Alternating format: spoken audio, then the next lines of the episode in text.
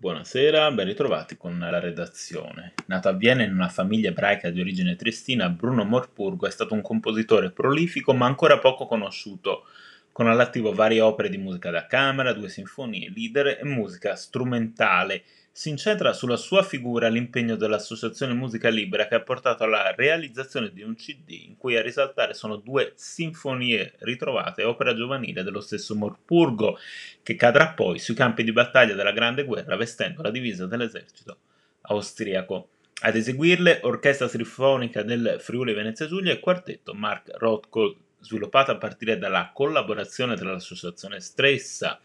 vincitrice di un bando regionale, il Museo della Comunità Ebraica Triestina, Carlo e Vera Wagner, il comune di Gradisca di Sonso, le due formazioni artistiche, il progetto riporta alla luce una sinfonia in Do minore e un quartetto in La minore.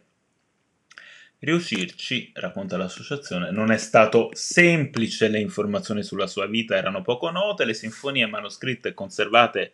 da un nipote a Vienna non erano mai state eseguite e pubblicate. Il recupero di questa musica riveste particolare importanza per il suo alto valore storico e fa conoscere un musicista ingiustamente dimenticato, si evidenzia. Al riguardo il CD è stato presentato nelle sale del Museo Ebraico nel corso di un incontro cui sono intervenuti il presidente di Musica Libera Davide Casali, principale artefice di questo progetto, il vicepresidente della comunità ebraica triestina Davide Bellelli e l'assessore alla cultura Livio Vasieri. Ora che questo primo traguardo è stato raggiunto, l'idea è quella di procedere con una sua distribuzione gratuita